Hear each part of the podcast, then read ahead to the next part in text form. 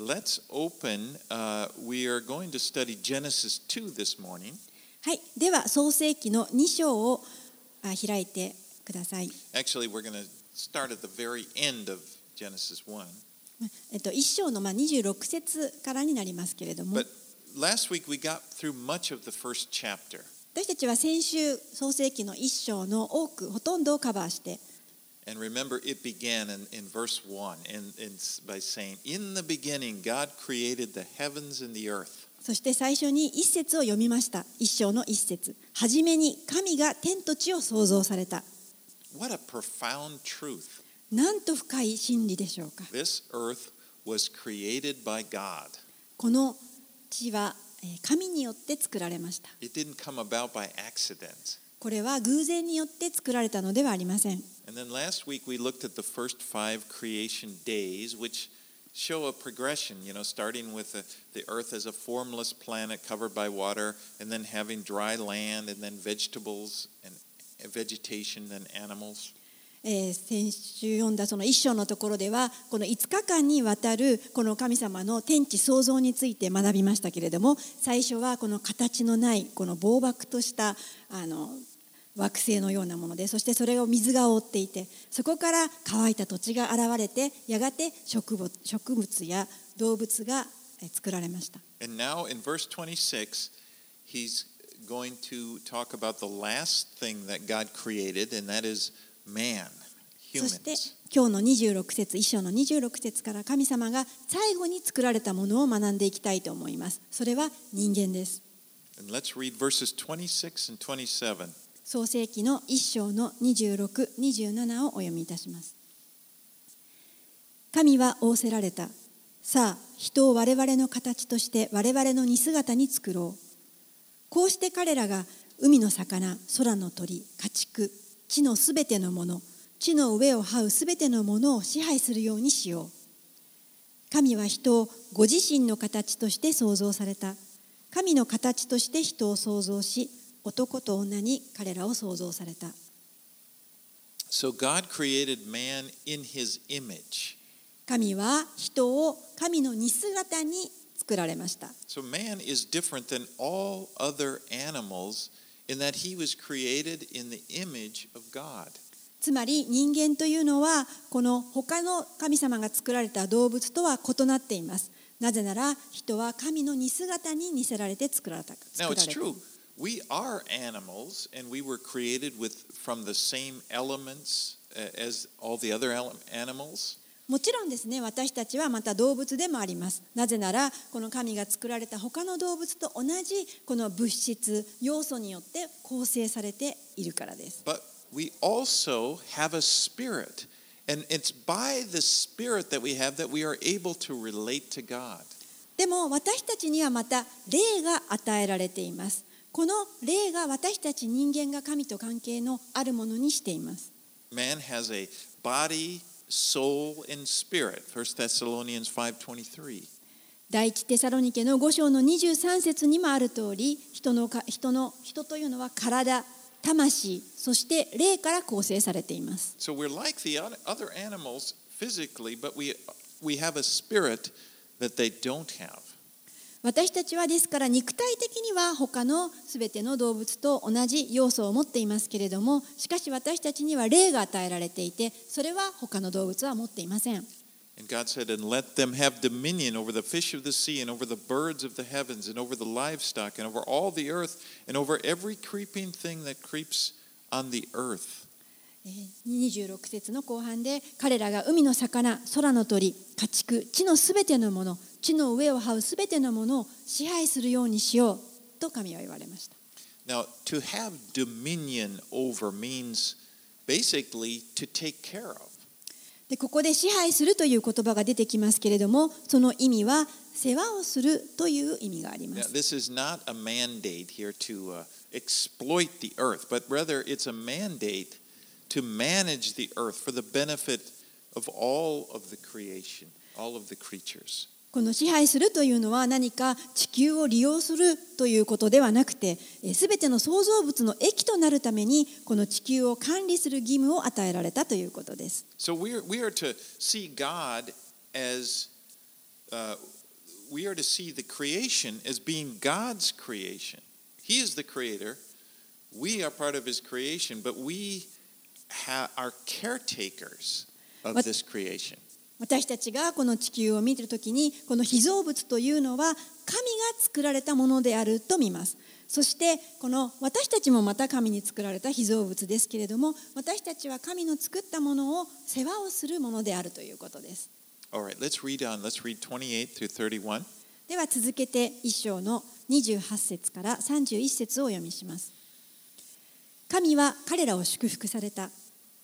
神は彼らに仰せられた。埋めよ増えよ地に満ちよ。地を従えよ。海の魚空の鳥。地の上を這うすべての生き物を支配せよ。神は仰せられた。見よ私は地の全面にある。種のできるすべての草と。種の入った実のあるすべての木を今あなた方に与える。あなた方にとってそれは食物となる。また生きる命のある地のすべての獣。空のすべての鳥。地の上を這うすべてのもののためにすべての緑の草を食物として与える。するとそのようになった。神はご自分が作ったすべてのものを見られた。見よそれは非常に良かった。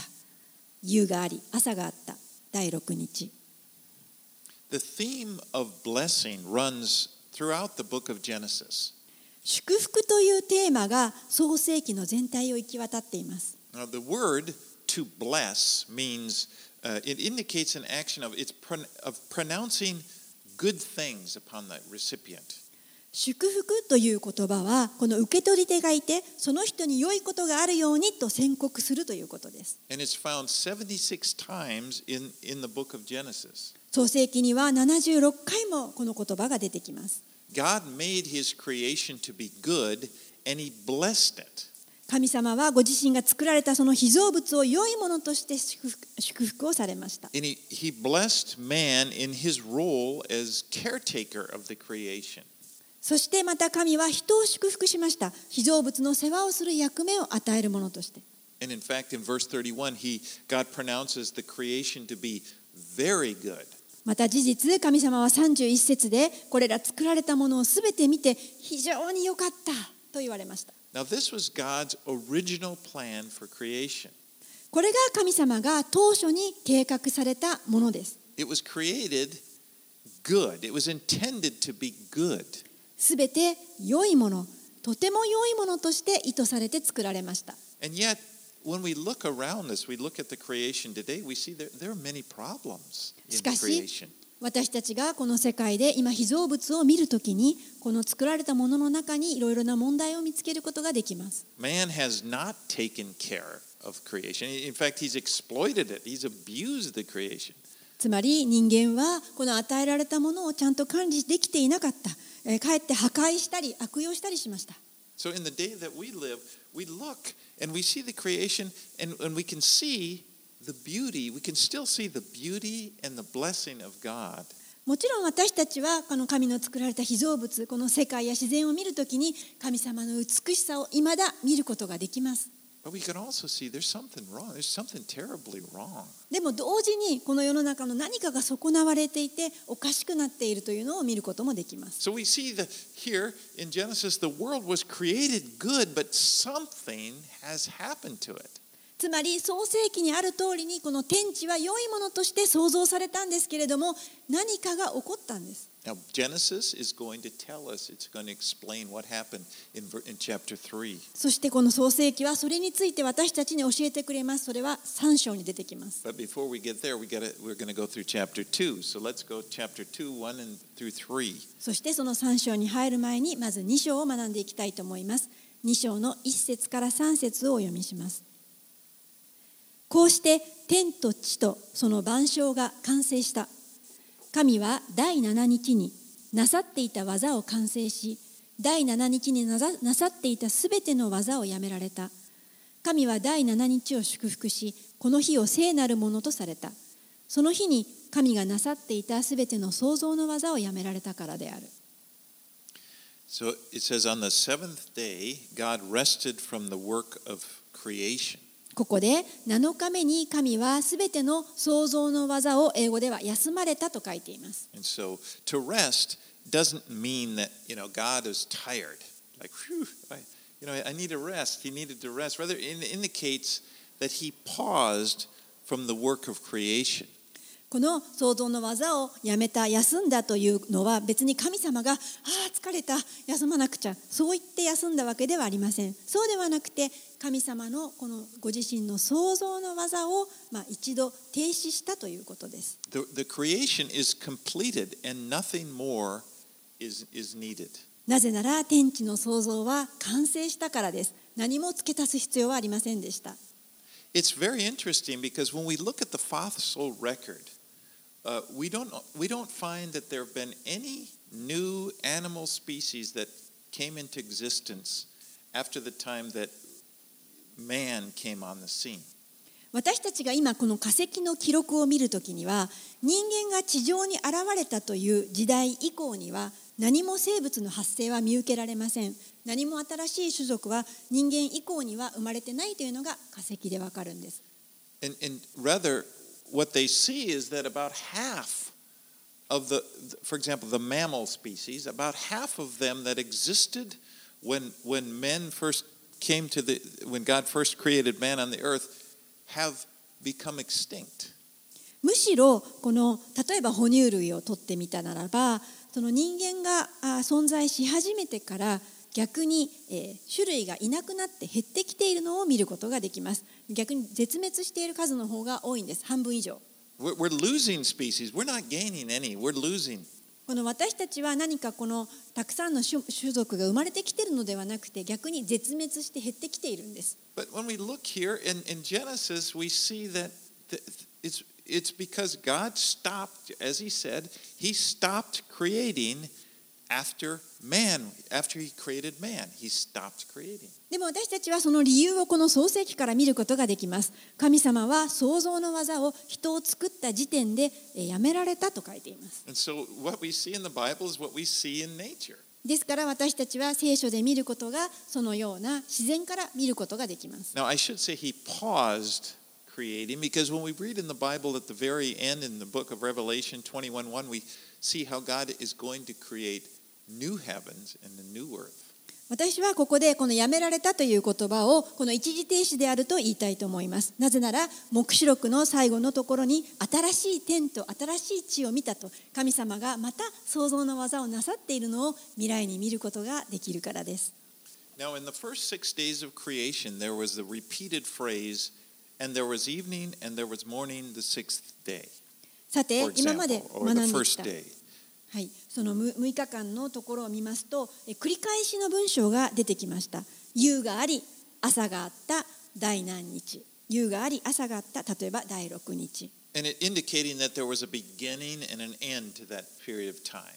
それはそれぞれの一日の中に始まりと終わりがあったということを教えてくれています But when we come here to the seventh day,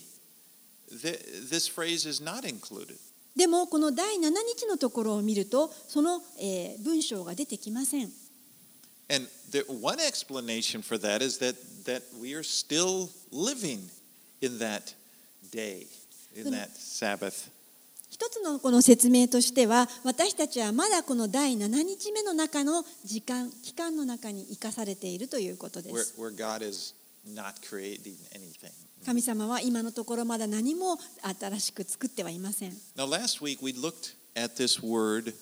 day in Hebrew, that's, that's, and, and we saw that it was translated, the, the English word day was translated from the Hebrew word yom. 先週私たちはこの一日の日という言葉がヘブライ語では読むであると学びましたね And in, in the ancient Hebrew that Moses was using to write this, the word yom had four different meanings. そしてこのモーセの時代の古代ヘブライ語ではこの読む一日という意味には4つの違った意味が大体ありました。You know, it could be part of, part of the daylight hours, もしかしたらこの一日というのは日中の一部の時間を指していたということもありました。all of the daylight hours. あるいは日光が出ているすべての時間をえ指しているこ It ともあ could, りまし it た could mean a 24 hour day, または24時間の一日を指していることもあります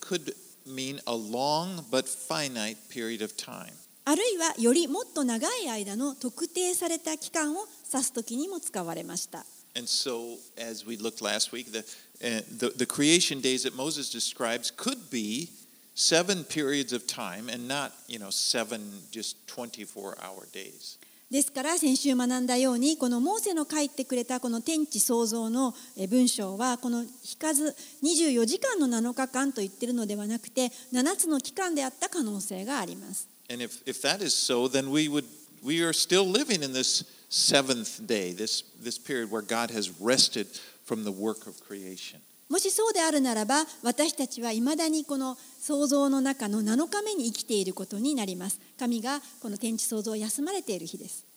Well, here in chapter 2, in addition to telling us the order in which God created the world, uh, that, that we have the, this pattern of six days followed by one day of resting. And it's sort of a, it, it tells us the order that God created, but it also gives us a pattern on how man should live his life.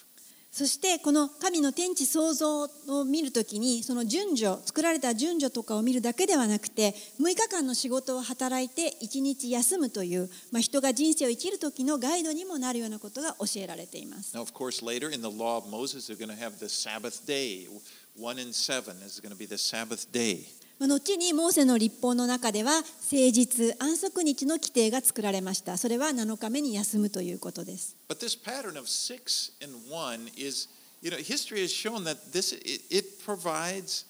a balance that is optimum for well-being and productivity. また歴史はこの6と1というものをあの生き生きと生活して生産性を上げるためには最適なバランスのある生き方だということも教えてくれています。Because in the law of Moses, not only was there the Sabbath day, one, one day in a week,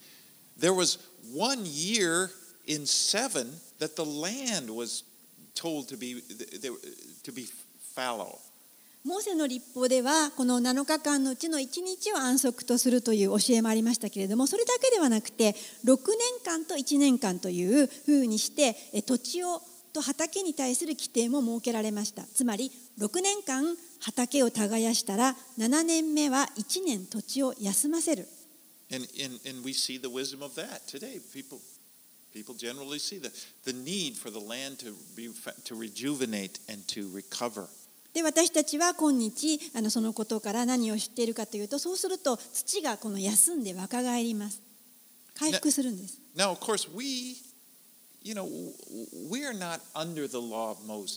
私たちはもうあのそのようなモーセの立法の下にいるわけではありません。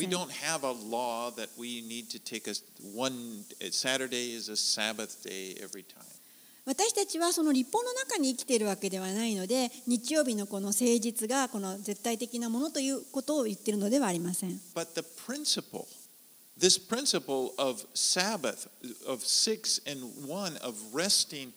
it, is just a wise thing for all of us to consider. でもこの6とに対して1というのはあの今でも私たちすべてのものに対して益となる教えだということです。でここでちょっと証しをしたいんですけれども私が聖書の学びをしていた時あの学校に行ってた時の話なんですが。It was a good Bible school. We, we studied uh, inductively, we went through the whole Bible. えー私はこの機能的あの聖書のバイブルスタディというのをやっていまして、えーそこでは本当に良い学びが得られました進学校 us nine months to do that. で9ヶ月間あのその学びをずっと機能的バイブルスタディをするんですけれども personally, it's just sitting down, reading, and writing out these charts and going through. We, we, we, we had like five readings we went through the Bible. まあ、何をするかというと機能的バイブルスタディいっぱい聖書を読むんですねそして聖書からチャートやこの表を作ってそしてまあ 5, 5つの章をあの読んでいくんですけれども毎日毎日そうやってまあ机に向かっていくわけです But about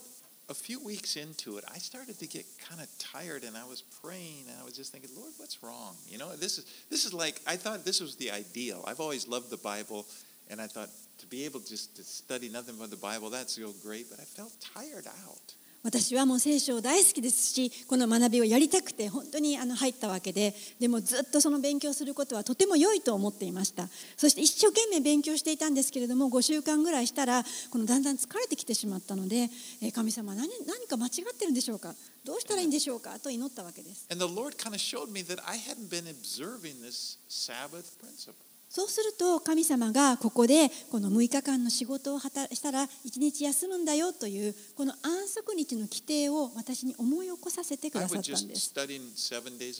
私は7週間ぶっ通しで聖書の学びをしていました。7日間。日曜日礼拝に行った後もすぐにまた学びに戻って休まずに勉強していたんです。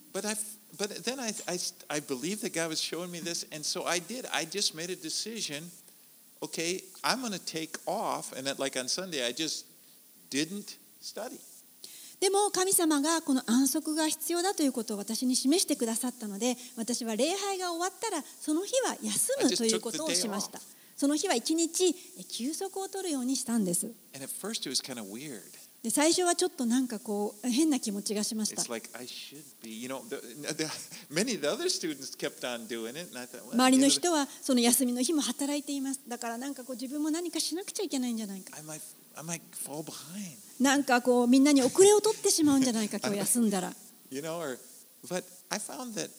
within a few weeks, I was much better. My heart was much more refreshed, and I did just fine in the school. でもこの何週間かその1週間に一度休むということを続けていたらこのだんだん私はリフレッシュして自分が回復していくのが分かりました。そしてまた良い成績も出したんです。神様の知恵をそこに見ることができました。Now, story, I'm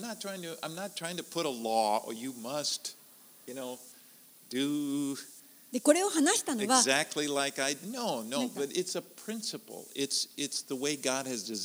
す、これを話したのは何かこの皆さんにそうしなさい絶対に7日のうち1日を誠実としなさい休まなくてはいけないということを押し付けているわけではなくってこの神様のくださったこの自然の法則というのをシェアしたかったんです.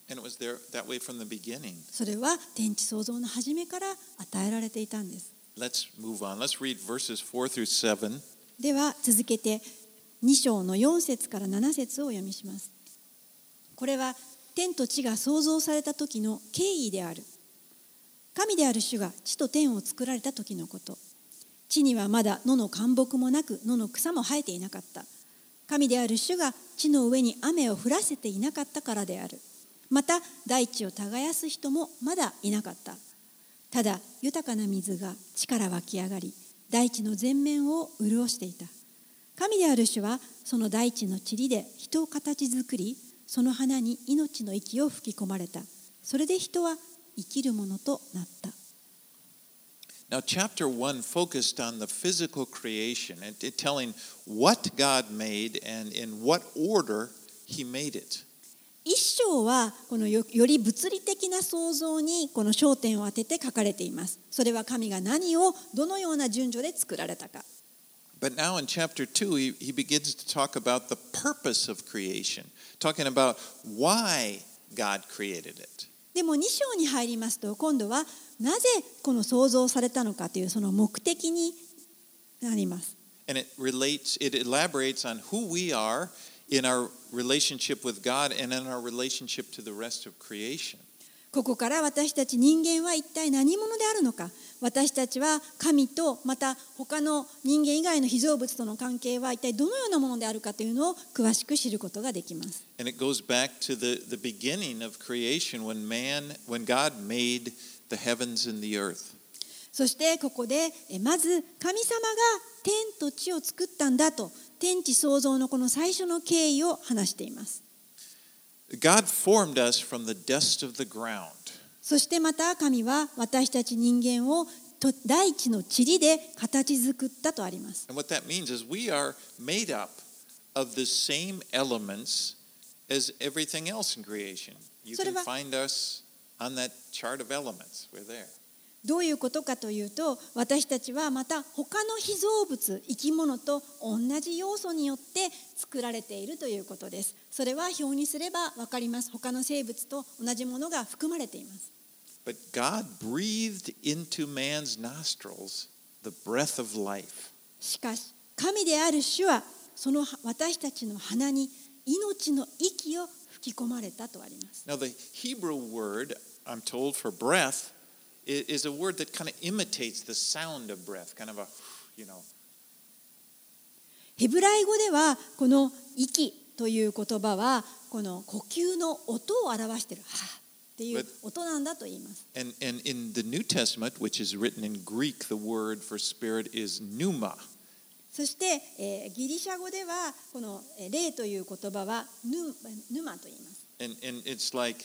breath and spirit, it, it's basically the same word. そしてこの、えー霊という言葉と息という言葉はあの同じ意味なんですね We are both, as humans, we are both physical and spiritual beings. で私たち人間は肉体的に作られたものでありまた霊的にも作られたものであるということです Uh, We're physical just like the rest of the creation, but we're also spiritual. 私たちは他の被造物や動物と同じように肉体的に生かされているものですけれども私たち人間は霊的なものであるということです.つまり私たちはただ肉体だけで存在しているものではないそれよりもはるかに優れているということです.これはあなたご自身が誰であるか.アイデンティティあなたが誰であるのかというのを知るためにとても重要なことです Let's move on. Let's read 8 through 14. では続けて8節から14節をお読みします神である主は東の方のエデンに園を設けそこにご自分が形作った人を置かれた神である主はその土地に見るからに好ましく食べるのに良いすべての木をそして園の中央に命の木をまた善悪の知識の木を生えさせた。一つの川がエデンから湧き出て園を潤していた。それは園から分かれて4つの源流となっていた。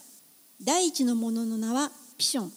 それはハビラの全土を巡って流れていた。そこには金があった。その地の金は良質でそこにはベドラ派とショハム石もあった。第二の川の名はギホン。それはクシュの全土を巡って流れていた。第三の川の名はティグリスそれはアッシュルの東を流れていた第四の川それはユーフラテスである So God planted a garden in Eden, and He placed Adam, the first man, into it. 神がこのエデンの中に大きな庭つまり園を設けられてそこに最初の人アダムを置かれました And we see a progression in, in, as as God introduces Adam to his creation. そして私たちは神が次々とアダムに彼の作った被造物を紹介していくのを読んでいくことができます First, he's introduced to the plants. まず最初に神様は植物をまた木々を教えてくれました I mean, this was a perfect creation. これはもう完全なる創造でした This was paradise. もう完全な楽園パラダイスです You know, I'm, I'm sure there was a lot of joy that came from gardening in Eden. もうこのエデンの園を耕す、ガーデニングするというのは大変大きな喜びが伴っていると分かります。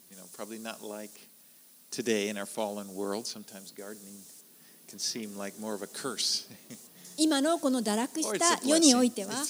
大きな土地を耕しなさいと言われたら大変ですからこの呪いのように感じるかもしれませんけれども当時は楽園でした。But remember, this was this is before the creation of fallen. It's a paradise. でもこれはまだ人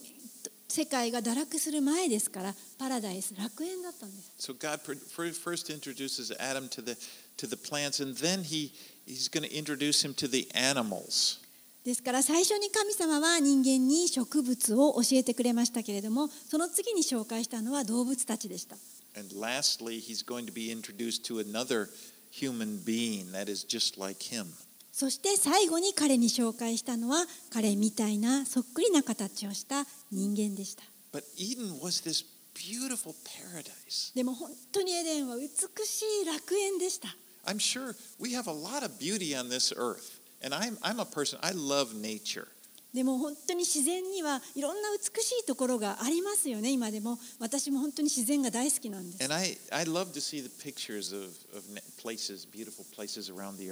本当に世界中の美しい写真を見るのも私も大好きです。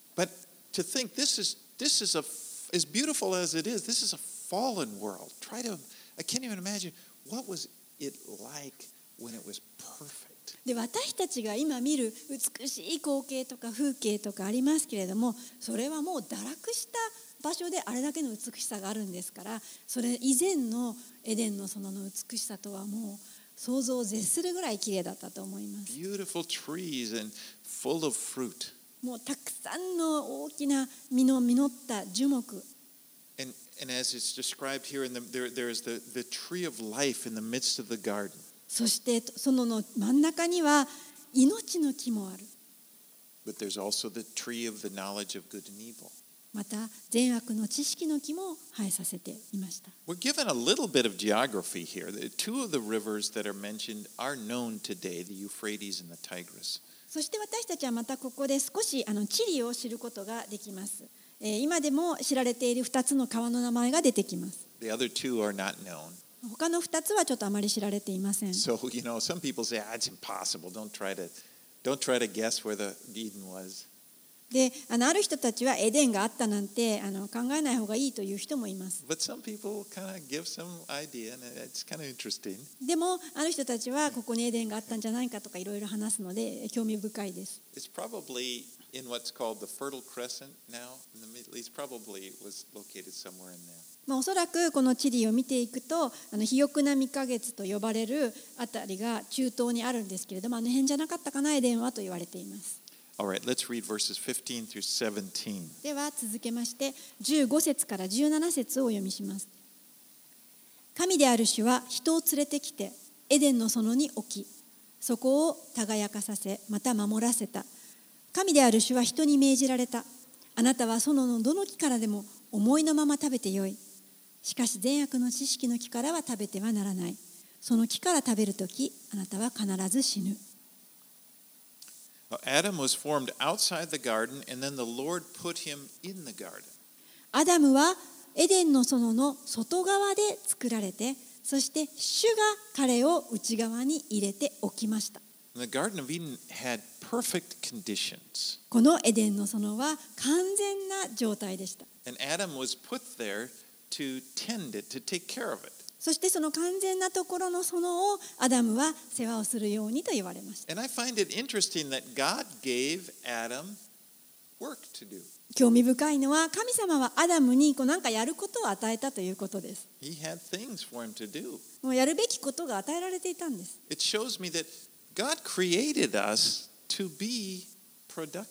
つまり私たちもまた神様は生産性をあの持たせるように作ってくださったんです You know, originally work was, was a blessing, it wasn't a curse. そのように何かを生み出す仕事をするというのはそもそもは祝福でした呪いではありませんでした Now, there was an, ab- there, there was an abundance of trees in this perfect environment, and, and God told them that they could eat freely from any of the trees. そしてその完全な素晴らしい環境の中には豊富な樹木が与えられていてたくさんの実が実っていました。そして神様は人にその園のどの木からでも思いのまま食べてよいとこうアダムに言いました。Except for one, ただたった一つの木を除いてはと言いました。And that was the tree of the knowledge of good and evil. それは善悪の知識の木。それからは食べてはならない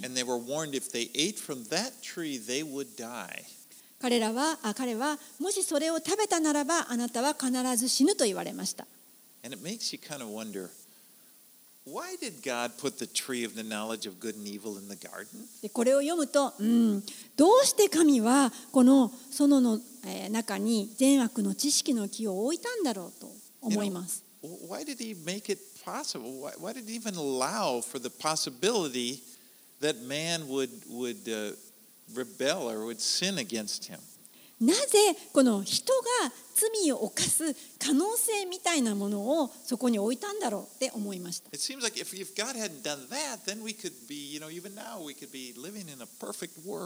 もし神様がそんな木を置かなければ私たちはいまだに完全な世界に住んでいたわけです。神様は私たちに選択の自由、自由意志というものを与えてくださったんです。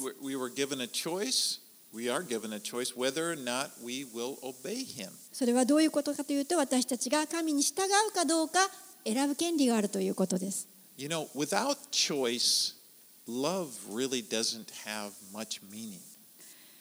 もし選ぶということがなければ、愛にはほとんど意味がありません。We wouldn't be obeying God because we had no choice not to obey Him. もしこの神に従わないという選択の方がないんだとしたならば私たちは逆に神に従うということもできません。There would be nothing to say no to. この何もノーと断るものがないんですから。The, the fact is, the choice to disobey God makes our obedience mean something. つまり神様に従わないという選択があるということが私たちの従順さを意味のあるものとしています。When I was studying this, uh, I heard a Bible teacher that, uh, that said something that really stuck out to me. ここを学んだ時に私はあのある聖書教師が言ったことを今でも思い出します。And that is, if Adam and Eve had, had not had the choice to eat from the tree of the knowledge of good and evil, they would have been innocent, but they would not have been righteous. その先生が言ったのはもしアダムとエバがこの善悪の知識の木からたっとって食べるという選択が選ぶことができないのであったならば彼らはいまだに無実で純真無垢であったかもしれないが彼らは決して義人になることはなかった。Because righteousness means choosing the right way. つなぜなら正しいこの義とされるというのは正しい道を選んだ時にされるからです。Now, we have many options to today to disobey God in the world which, in which we live. There's just not one, there's many. まあ、私たちが今住んでいるこの社会においては一つだけではなくてもう神様に従わなくなる選択というのはたくさん与えられています。We have, in this world, we have access to many. つまりいろんな罪深いことにいつでもアクセスして手を出すことができるような環境にいます。But you know what? That makes your decision to say no to these things and rather to, that you choose, no, I don't want to do that. I want to walk with God. That is of great value to Him. でもそのような中に置かれているあなたがそのような悪に対してノーと断っていくそのような選択をしていくときにでそして神様に対して私は神に従いますと言っていくときにそれは非常に価値のある選択となります And I think of the book of Job. 私はそれを思うときに呼ぶ記の呼ぶを思い出します remember the book of Job? 皆さん呼ぶ記をご存知でしょうか？And, and it's in Job, we see this dialogue between God and the devil. そこには悪魔と神の会話が出てきます And, and they're looking at Jo- Job doesn't know this. This is happening behind the scenes. もちろん呼ぶはその二人の会話を聞いて悪魔と神の間の会話を聞いているわけではありません But really, what it is is it's it's it's Satan trying to get at God, つまり悪魔がこの神に訴えてきてるんです。questioning the goodness of God. この神の本当に良さというのをあの訴えてきてるんです。And, and and like Satan attacking Job is, is really he's really trying to get at God. そして、えー神にアタックしたいので、え要は神に作られた予部を悪魔は、えー攻撃したいんです。But what did Satan tell God? He he told God that the only when they looked at Job and God said, "Look at this. He's a righteous man." And so and and Job and Satan says, "The only reason he obeys you is that you blessed him in all that he's done." 神様はサタンに悪魔に対してほらヨブは義人だというわけですしかし悪魔は言い返しますああ彼が義人なのは当たり前だなぜならあなたが良いものを与えて彼を守っているからだから彼は良いことをしてるんだと言います You've given him such a good life and you've sheltered him from everything? Of course he's you. 神様あなたがヨブを本当に良いもので満たしてそしていつも守ってるじゃないですかだからヨブはあなたに従うんですよと言ったわけです the implication is, you're not worth it. つまりあなたには従うような価値はないということをサタンは神に言ってるんで.すあなたを褒めたたえる価値なんてあなたご自身にはないよということを悪魔は言いたかったんです.でも皆さんご存知のようにこの神はこの悪魔がヨブを試すことを許可されます.しかしヨブはそのような中でも信仰を捨てませんでしたまあ、いろいろとあの辛かったことは言いましたけれども、でも信仰を捨てることはありませんでした。そして彼はまた再び高められました。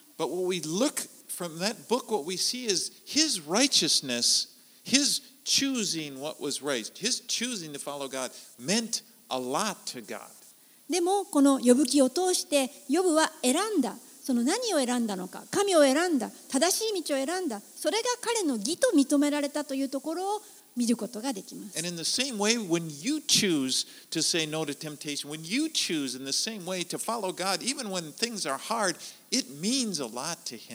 つまりどういうことかと言いますとあなたも今日誘惑にあった時にそれに対して、えー、それを拒否してそして神に対して従っていくときにそこに大きな意味があるということです。そしてこの世界というのはいつまでも続くものではありません。あなたを試し続けるこの誘惑の世界というのはいつまでもありません。あなたを連れ出します。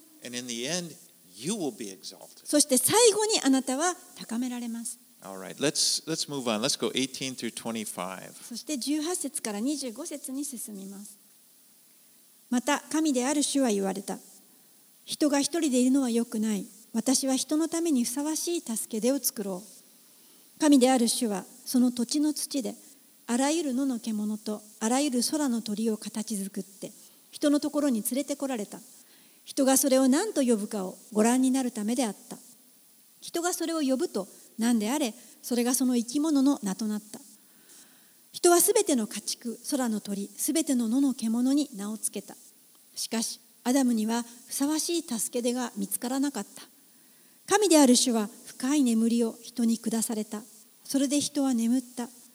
主は彼のあばら骨の一つを取りそのところを肉で塞がれた。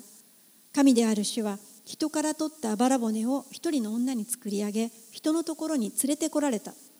人は言った。これこそついに私の骨からの骨私の肉からの肉これを女と名付けよう男から取られたのだから。それゆえ男は父と母を離れその妻と結ばれ二人は一体となるのである。その時人とその妻は二人とも裸であったが恥ずし恥ずかしいとは思わなかった。So Adam was given the job of naming all of the animals. アダムはこのすべての動物に名前をつけるという仕事をもらいました。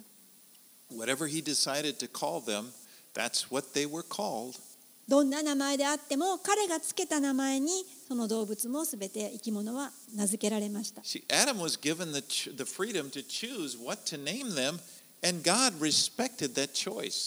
つまりこのアダムには自由な選択が与えられていましたどんな名前でもつけることができましたそして彼が名付けたものに対して神様はそれを尊重されましたどんな名前つけるんだい？O- Okapi or something. オッカッピーって呼ぶと覚えます God says, Are you sure? Uh, uh, okay. 神様 Anyway. 本当にそんな名前をつけるのか？God- そんなことは言いませんでした God respected his choice. 神様は尊重してくれたんですアダムの自由意志を And what that shows me, it's, it's, it's the same for us. God gives us this freedom to choose what we do in our lives. それは私たちに対しても同じことが言えますあ私たちがこの人生において何をしていくのかこの選択は私たちの自由ですその自由を神様が与えてくださいました We each have like a sphere of authority, you could call it. It's like uh, those things that God has assigned for us to do, or, or, or you know, our jobs, our life. And within, within our area, we have freedom to make choices, and God respects those choices. 私たちそれぞれにこの権威の領域 と、ま、呼ぶものが与えられています。それはどういうことかというとあなたが置かれている場所や家やあなたの生活ができるところです。そこにはあなたが、え、権威を持って住むことができる領域がそれぞれ与えられていますけれどもそこではあなたは自由に日々選択して生きることができます。例えば仕事であったり、まあ、生活であったりそういったものです。そして神様はあなたのその選択を尊重されます。Just think of your life. You, in the course of a day, you have many, many choices. 人生生きていて毎日たくさんの選択選ぶことをしなくてはいけないですね And God didn't create you. He doesn't. He, didn't create us to be robots 神様は私たちをロボットとしてえー作られたわけではありません where we just programmed in what to do and we just automatically do it. 何かこの自動的に神様がプログラミングしたことだけをするそれだけを選ぶそういうふうに作られたわけではありません I mean, He teaches what's good and what way to walk, but we have within that we have choices that we can make. 神様は私たちにどれが良いことでどういったことが良くないことかを教えてくれていますそしてその中であなたはそれぞれ自由に選択することができます Because I think as Christians, sometimes people get kind of hung up. You know, some people they want to obey God, and that's a good thing, but they get really hung up. Like, what's God want? You know, is He, is He? Uh, what should I do this or, or you know? And and it becomes a burden to them. なぜそれを言うかというと時にクリスチャンの中であのこの神様のに従いたいと思う心があるがばかりにそこに引っかかってしまって何も自分で選ぶことができなくなってしまう人がいるんですこれをやるべきかやらないべきかやるべきかどうしたらいいんでしょう？このことはどうしたらいいんですか？そうではなくてその全てのあなたの生活の中であなたが良いと思うことをして良いんです But I'm just look here. I see the freedom that Adam had within this. でも同じようにアダムと同じです。アダムにはそのが与えられていました。その与えられた範囲の中で選ぶことができるんです。Well, God then puts Adam to sleep, and he, he created Eve by taking a rib out of Adam's side, and then he brings Eve to Adam. She's not called Eve, she's called the woman at this time. まだエヴァと名前は付けられていませんでしたけれども神様はアダムの脇からあばら骨を取ってそこから女の人を作りました。そして彼女をアダムのところに連れて行きました。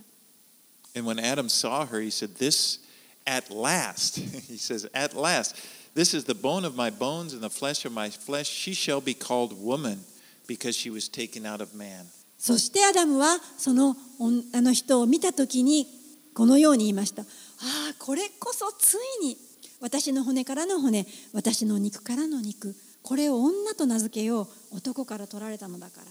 And we can see that it's a complementary.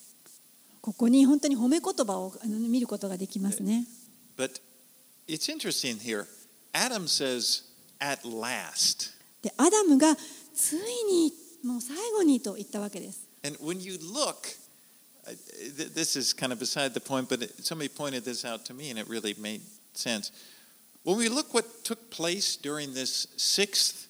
creation day, it becomes apparent that it's not talking about a 24 hour day. まあ、ある人も言ってて私もそうだなと思ったんですけれどもこの6日間の6日目の話を今しているわけですがこの天地創造の6日目にあったことを全部見ていくときに本当にこれは24時間で行われたことではないだろうなと思います Because think about all that happened during this day. でも考えてみてくださいこの日に起こったこと God created all of the land animals, 神様は陸にあるすべての動物を作られて and then He created Adam. それから人を作られましたアダムを作りました God planted the garden, それでしょ- Eden, and, and then He を作って puts Adam into it. 園を作ってそこにすべての樹木を実のなる樹木をはは置いてそこにそれを耕すようにアダムをその園の中に置きました And Adam, God had Adam name all of the animals. そして動物を連れてきてすべての動物に名前を付けさせました And then there's time for Adam to feel lonely. そしてその後しばらくしてアダムは寂しくなるんです。で、もう少し寂しくなってしまったので、そこで彼を深い眠りに眠らせて、そこから、えー、体を取って、あばら骨からエヴァを作ります。Eve to Adam, and then Adam looks and says, At last. そしてエヴァを今度は神様がアダムの目の前に連れてきてくれますそしてそれを見た時にアダムは最後についにと言いわ言うわけです。So I think this obviously didn't happen in one 24 hour day. でこれは本当にこの1日を24時間とするとちょっとあ考えられないぐらいのこたくさんの出来事がありました。もうそれ以上の時間があったはずです。Well, verse 24 says, Therefore a man shall leave his father and his mother and hold fast to his wife, and they shall become one flesh. 24節それゆえ男は父と母を離れその妻と結ばれ二人は一体となるのである When he was asked if it was lawful for a man to divorce his wife, Jesus quoted this verse to show what God's intention for marriage was at the beginning. このイエス様がえ人は、えー妻を離別してよいのですかというふうにあの聞かれた時にこの御言葉を引用されましたそして神様がそもそも創世の初めに結婚を想定された意図について説明したわけです That a man and a woman would complement one another and become one flesh through marriage. それは男と女が互いに出会って補い合いそしてえ結婚を通して通して一つの体とされるということです You know, there, there's so many important truths that come to us from these first chapters of Genesis, and they relate to us in our lives today. この創世記の一章二章を見るだけで本当に多くのえー大切な重要な真理がありますそしてそれは今の私たちにも関わっていることです We learn that the universe was created by God. 私たちはこの宇宙が神によって作られたということを学びました.これは神様によってデザインされたものであって偶然に発生した発生したものではありません.そして私たちはここから私たちは誰であるのかということを学びます.私たち人間は神から特別に作られた創造されたものです And we learn about the male and female genders and the purpose of marriage. そして私たちは人には男性と女性という性別があって、そしてまた結婚には目的があるというのを見ることができます。これはとっても重要なことです。私たちが住んでいる今のこの社会においては、人々はこれらのことが分からず大変混乱しています。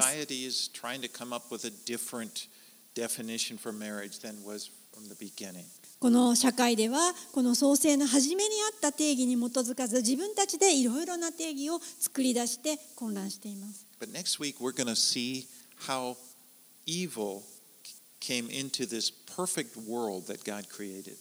そして来週私たちはこの神様が作られた完全なこの地球にどのようにして悪がやってきたかを見ることになります。Do, we, we, we.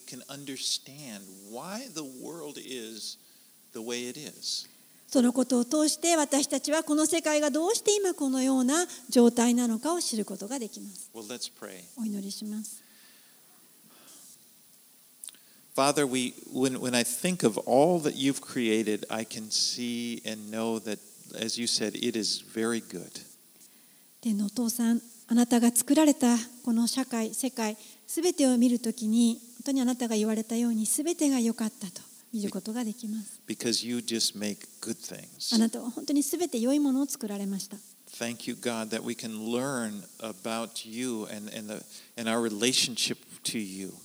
神様、本当に私たちはこのことからあなたがどんなに良い方であるかを学ぶことができ、そしてあなたを知ることができることをありがとうござい You are ます。our creator. あなたは私たちの作り主なるお方です。And, and just for that very, that, that one thing, we are filled with thanks, thankfulness. 本当にそれだけで私たちは本当にあなたに感謝でいっぱいです。You gave us life. あなたが私たちに命をくださいました。Not only that,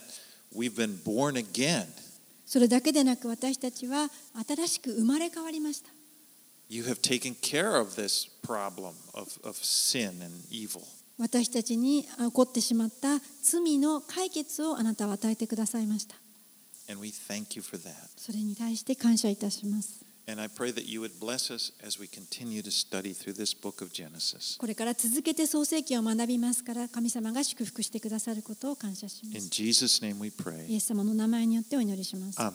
アーメン